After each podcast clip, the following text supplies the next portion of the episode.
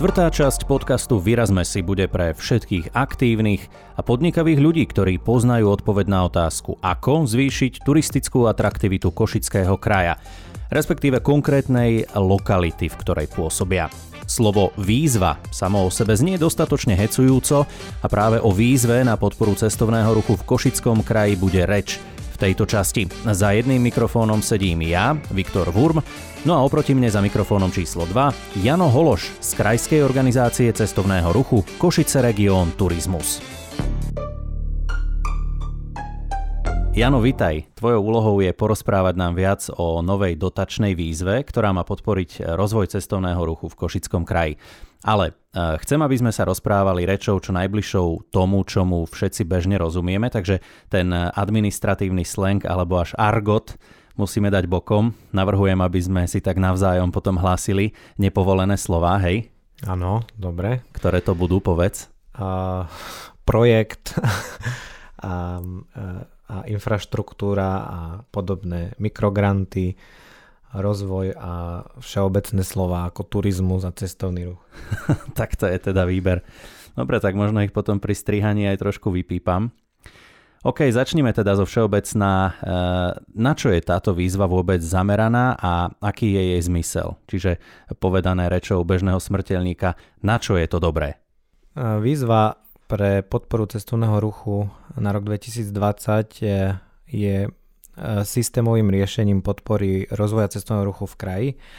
Um, sedeli sme nad tým už niekoľko mesiacov dozadu a skladali sme uh, systémový koncept na to, aby sme vedeli podporiť tie podujatia a tie uh, infraštruktúrne aktivity, ktoré v kraji uh, systémov a dlhodobo sa snažíme podporovať nejakým spôsobom už posledných niekoľko rokov.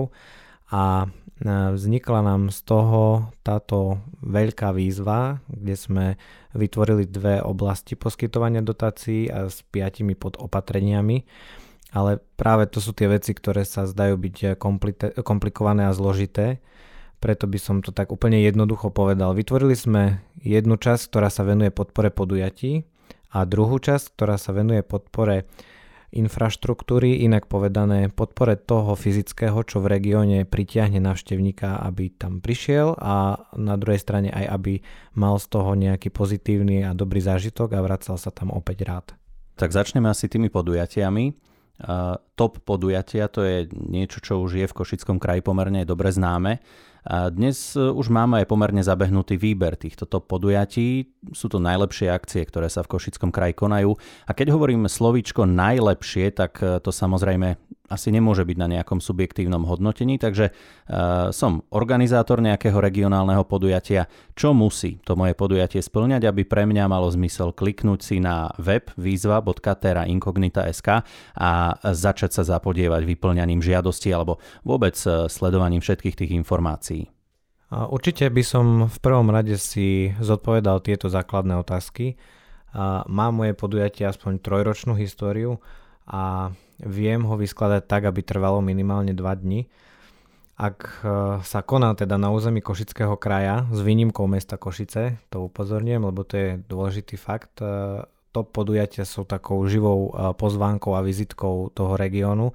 V Košiciach sa toho deje v celku dostatočné množstvo a preto sme sa rozhodli aj toto opatrenie zamerať na región. Ak tieto veci splňam, tak potom má zmysel sa určite zamýšľať nad tým ďalej a hlbšie a pozrieť si tie detaily, kritérií, ktoré sme tam nastavili. Vychádzali sme z toho, že top podujatia musia už mať charakter taký, že presahujú ten svoj región malý, tých svojich niekoľko obcí dookola. A ideálne, ak by presahovali aj kraj, že majú návštevníkov, ktorí chodia aj z iných krajov a, a zaujíma ich to podujatie a z hľadiska nie len obsahu, možno ale aj formy, alebo deje sa na veľmi zaujímavom mieste a podobne. Čiže ak splňam aj toto kritérium, môžem sa zase posunúť ďalej a povedať si, či to moje podujatie nie je robené len tak na kľúč, že si zaplatím nejakého produkčného z Bratislavy, ktorý mi príde, postaví pódium a odspieva tu jedna kapela, ale to podujatie reálne zapája lokálnu komunitu, má nejakú komplexnú dramaturgiu, pracuje s nejakou hlavnou nosnou témou a to by som tak akože detailnejšie približil, že čo sme tým mysleli. Tá hlavná nosná téma je, že naozaj nejde iba o jedno, jedného interpreta, ktorý sa postaví na pódium a zaspieva, ale že to podujatie má nejakú hĺbšiu myšlienku, s ktorou pracuje naprieč celým podujatím. Ja poviem napríklad, čo z posledných mesiacov tak zarezonovalo mi v hlave, kde som bol a čo som videl také zaujímavé v regióne, tak napríklad furmanské preteky, ktoré pracujú s lokálnou témou aj s tou autenticitou toho regiónu sobraneckého, kde má furmanstvo dlhodobú históriu. Do toho je kultúrny program, sprievodné aktivity sa týkajú furmanstva a naozaj to podujatie sa z roka na rok zlepšuje a zvyšuje svoju kvalitu. Čiže to hovorím ako príklad dobrej praxe. Nechceš ich preferovať rozhodne? A rozhodne ich nechcem preferovať. A potom ešte by som možno troška tak sa zamyslel nad tým, že či to podujatie naozaj ne, nemá, to sa vraciam k tomu kraj presahujúcemu podujatiu, že či naozaj to nie je len nejaká obecná slávnosť, alebo tých teda je v regióne požehnanie. A tie ako neodídu bez podpory, lebo kraj má na to svoje um, spôsoby, akým aj tieto podujatia dokáže financovať. Ale m, naozaj to podujatia a ich podpora je zameraná na také, ktoré majú v sebe ten potenciál, aby sa zlepšovali, aby pritiahli čoraz viac divákov. Opäť môžem zase povedať taký dobrý príklad, keď sme v roku dvetisícštrnásť začali podporovať podujatie Margecianských fajnot, alebo teda Margecianské fajnoty, tak malo návštevnosť okolo štyritisíc návštevníkov. Dnes môžeme povedať, že sme takmer pokorili dvadsaťtisícovú hranicu a to podujatie sa teda posunulo zásadným spôsobom za tých posledných päť rokov. Takže tam vidíme ten najväčší náš prínos, že dokážeme týmto podujatiam podať pomocnú ruku aj pri organizovaní, a kde im vieme dať dobré tipy a vieme ich usmerňovať, na čo nezabudnúť, sledujeme ich pri tom, akým spôsobom riešia organizačno-technické zabezpečenie toho podujatia a popri tom im podávame pomocnú ruku v nemalom budžete, ktorý im poskytujeme na marketing tých podujatí. Čiže ľudia v kraji sa o tom dozvedú, ideme aj cez kraj, aby sme dotiahli tých ľudí zo širšieho okolia. A ten marketing má pre nich teda určite zásadnú Um, úlohu a aj zmysel v tom celom uh, kontexte tej našej spolupráce. Ak som to teda správne pochopil, pri tých podujatiach, uh, ktoré sú toho takého menšieho charakteru a ktoré nie sú vhodné na túto podporu, tak uh, ak by som spomenul tie top podujatia tohtoročné, tak ešte možno nejaké ďalšie krásnohorské hradné hry, uh, festival Živé sochy, len aby poslucháči mali predstavu, že sú to skutočne žánrovo, programovo a obsahovo celkovo tak uh, dosť vyhranené a dosť aj jedinečné podujatia. Mám pravdu? Súhlasím s tebou, že nie je to, že by sme ich nechceli podporiť, ale táto výzva je zameraná určite na tie väčšie podujatia s väčším potenciálom. Medzi tými podujatiami, ktoré spadajú do výzvy, sú potom ešte ďalšie dve kategórie. Jednou sú veľké medzinárodné podujatia a druhou tzv. Inkubátor nových, ale myslím si, že tiež veľkých podujatí. Tie veľké medzinárodné podujatia sú celkom pochopiteľné. Ide o podujatia s pomerne vysokou návštevnosťou aj určitou tradíciou, musia byť organizačne nezávislé a nielen účastníci, ale aj návštevníci musia prichádzať aj spoza hraníc našej krajiny. Čo v prípade toho inkubátora, tam by sme to mohli rozvinúť, e, mali by vzniknúť úplne nové podujatia alebo podujatie. Ako to docieliť? Vysvetlím, prečo sme prišli s nápadom pre inkubátor podujatí. Tá hlavná myšlienka za tým je, že v Košiciach priamo v meste sa koná niekoľko medzinárodných podujatí, ktoré majú ten medzinárodný charakter, ako napríklad Medzinárodný maratón mieru, Art Film Fest, Biela noc a podobne.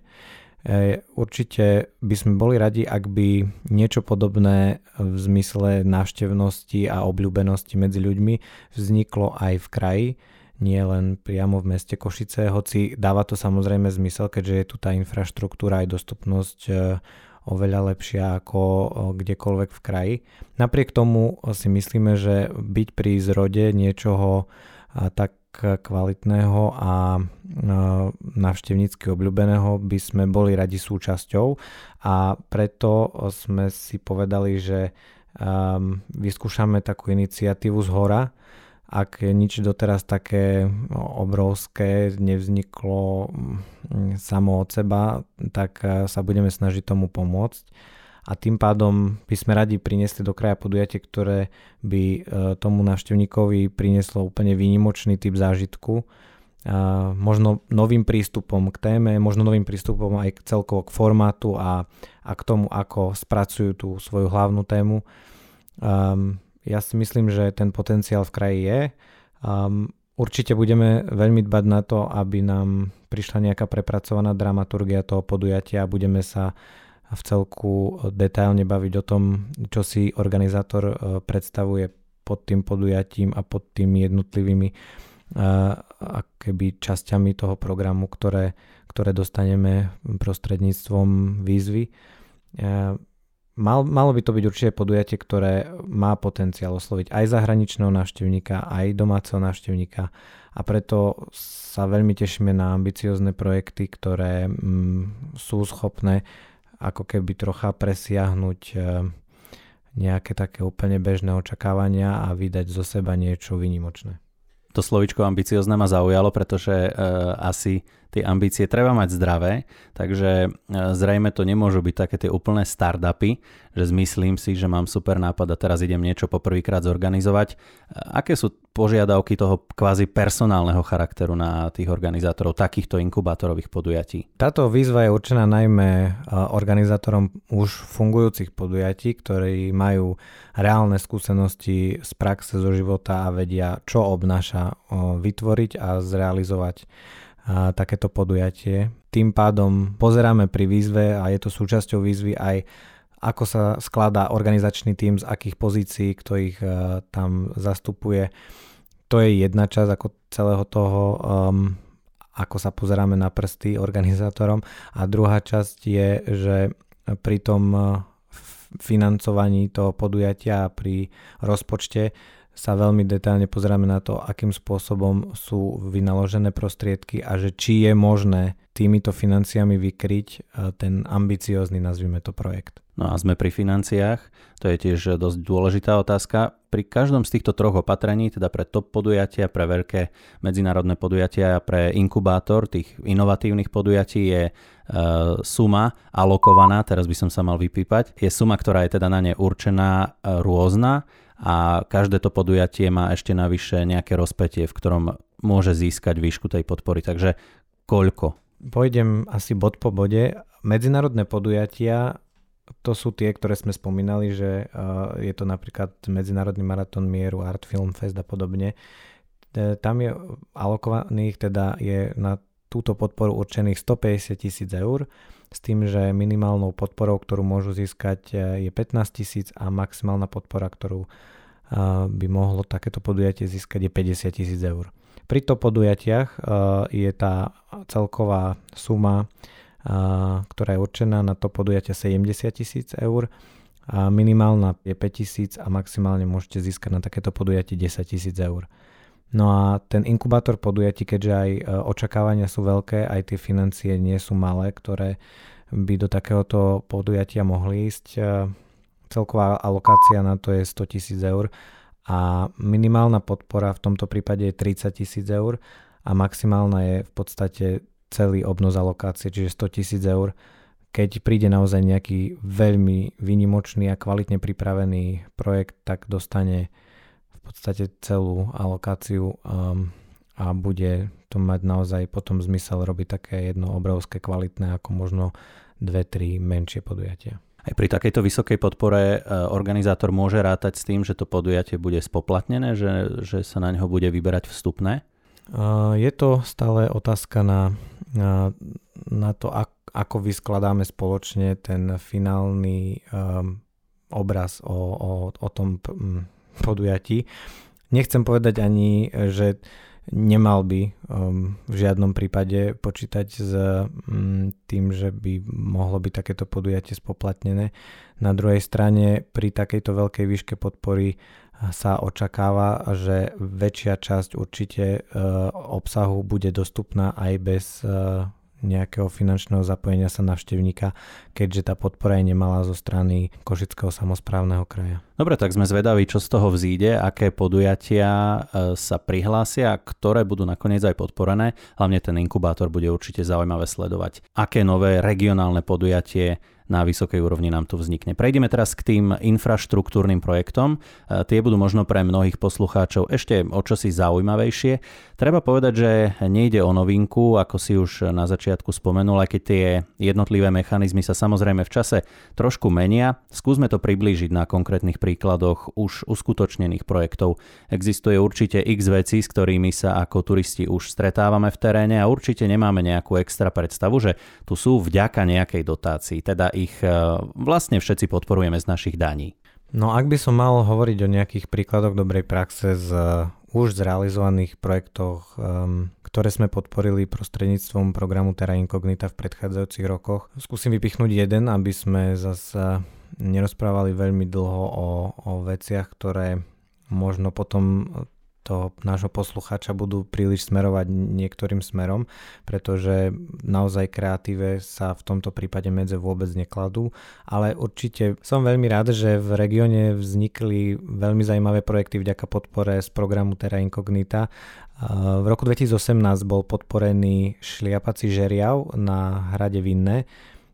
Musím povedať, že táto replika stredovekého šliapacieho žeriavu je naozaj nie len veľmi esteticky pekná, ale aj funkčná a vďaka tejto replike zanietenci okolo občianskeho združenia, ktoré rekonštruuje a renovuje hrad Vinné, tak vďaka tomuto žeriavu dokážu reálne si pomôcť a tie materiály ťažké nosia na ten hrad prostredníctvom tohto žeriavu. Čiže vznikla taká funkčná, zaujímavá replika, ľudia ju majú veľmi radi, lebo je aj zaujímavou atrakciou, keďže vy vojdete do takého obrovského kolesa a reálne chodíte v ňom ako taká myška v klietke, keď ju máte a, a beží v tom malom koliečku, tak ono to je veľmi pekný a zaujímavý projekt. Tam ten rozvoj sa deje na niekoľko etap a naprieč rokmi.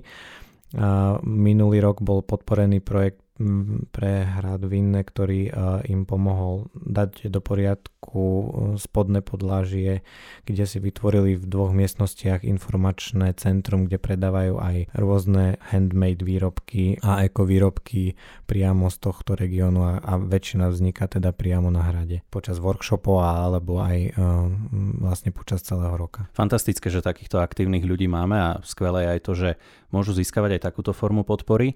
A poďme na mikrogranty zamerané na ekoturizmus, tak sa volá jedno z opatrení tých, toho investičného charakteru a to druhé je potom veľké atrakcie. Takže rozoberme si to na drobné. Čo to je ekoturizmus? Ako si to predstaviť? Všetci vieme, že čo je eko, všetci vieme o ochrane životného prostredia, je to dnes naozaj trendy téma, keď to takto mám nazvať, ale čo je to ekoturizmus? Tak nechcem hovoriť poučky ekoturizmu, lebo to sme sa dohodli na začiatku, že takto by to nemalo vyzerať tento náš rozhovor, tak ja to skúsim tak úplne laicky až, alebo m, úplne polopatisticky nejak vyložiť, ako povie, povieme si to ako kamarát kamarátovi. Dobre. Že ekoturizmus je forma uh, man- manažovania uh, turistického ruchu a teraz zase idem do poučky, tak sa vraciam naspäť. Je to forma tvorenia... Dobre. Ekoturizmus po tridsiaty piaty krát. Okay. Čiže um, ekoturizmus je um, po tridsiaty šiesty krát. Projekty, ktoré si predstavujeme pri ekoturizme, sú určite tie projekty, ktoré sú za, založené na princípoch ekoturizmu a tým pádom by mali splňať tieto základné kritériá. Uh, Mali by určite vychádzať z danej miestnej komunity, z tej autenticity miesta. Mali by zapájať tie miestne komunity a subjekty, ktoré tam priamo v tom regióne pôsobia, ktoré tam reálne fungujú, alebo im aj pomôcť vďaka projektu sa nejak viac rozhýbať. Určite by mali mať ekonomický prínos pre tú miestnu komunitu.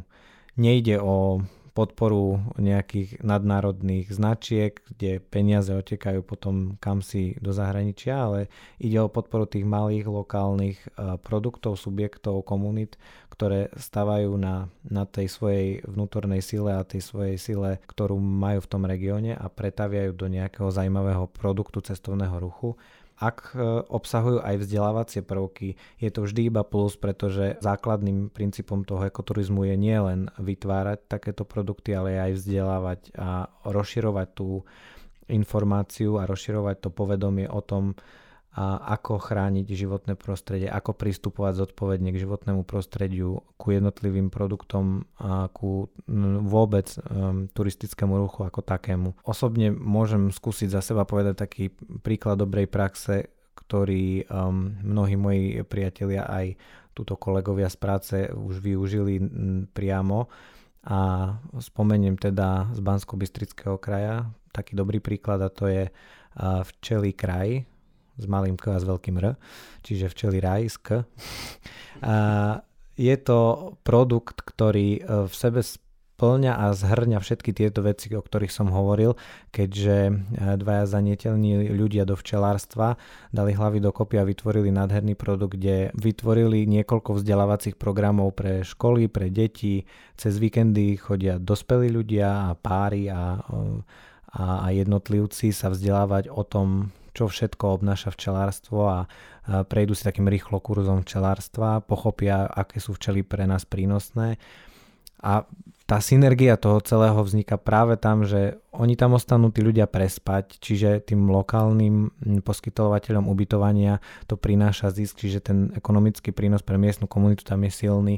A, a zároveň priamo tam sa dajú kúpiť rôzne produkty, ktoré um, um, máme vďaka včelám, od medov, plastov cez rôzne ďalšie produkty, a preto a to, a to, a to sú produkty v podstate z celého regiónu, čiže má to silný výtlak taký, takej podpory pre ten región. Preto to rád pri téme ekoturizmu používam ako príklad dobrej praxe, lebo naozaj to funguje už viac rokov a je to veľmi funkčný a pekný projekt. Pri zvažovaní, či sa do tejto výzvy zapojiť v tejto mikrograntovej ekoturistickej schéme alebo opatrení, určite zaváži aj to, aký veľký rozsahom by ten projekt mal byť alebo mohol byť, a teda akou sumou bude podporený. Vyčlenených na to je stodvadsať tisíc eur, s tým, že minimálnu podporu, ktorú môžete získať, je päť tisíc eur a tú maximálnu až do výšky dvadsať tisíc eur. Čiže keď si to tak ako premeníme na drobné, tak môže vzniknúť od šesť veľkých projektov až po dvadsaťštyri malých projektov. Hej, to je tá škála, koľko znesie táto celková alokácia. Pri tejto výške podpory určite si vieme predstaviť, že vzniknú zaujímavé a pekné projekty, ktoré majú aj nejakú základnú fyzickú infraštruktúru v tom kraji, nie len mäkké roz, nejaké um, vzdelávacie projekty. Čiže budeme radi, ak v tých projektoch budeme vidieť aj niečo, čo reálne za týmito ľuďmi ostane. Určite je veľmi, veľmi podstatné pri týchto projektoch, aby tie rozvojové zámery nezaťažovali to životné prostredie, ale práve naopak, aby, aby boli um, nápomocné a s dôrazom na tú ochranu prírody. A to by mohli byť aj tie ďalšie v rámci opatrenia veľké atrakcie. Jano kýve rukou, ale však mohli by, nie? Mohli, mohli určite by mohli. No. Čo sú to veľké atrakcie a aké sú kladené požiadavky, kritériá na tieto projekty? Tak tie základné kritériá, o ktorých sme sa bavili pri tých veľkých rozvojových projektoch, ja sa k ním dostanem za chvíľočku, len na začiatku by som určite rád povedal, prečo sme išli do podpory väčších investičných projektov, ako to vzniklo a tá myšlienka hlavná, ako sa rodila. Je niekoľko častí Košického regiónu, ktoré by si zaslúžili a potrebovali by nejaký silnejší impuls na to, aby cestovný ruch sa v danej oblasti rozvíjal dynamickejšie a aby tí ľudia tam reálne začali chodiť za nejakou atrakciou. Tých regiónov, mikroregiónov je niekoľko a veríme, že vďaka tomuto investičnému stimulu do regiónu budeme vedieť v priebehu najbližších dvoch rokov vytvoriť nejakú silnejšiu jednu, dve, tri atrakcie, ktoré by prilákali ľudí nielen z blízkeho okolia, ale z oveľa širšieho, nazvime to, regiónu.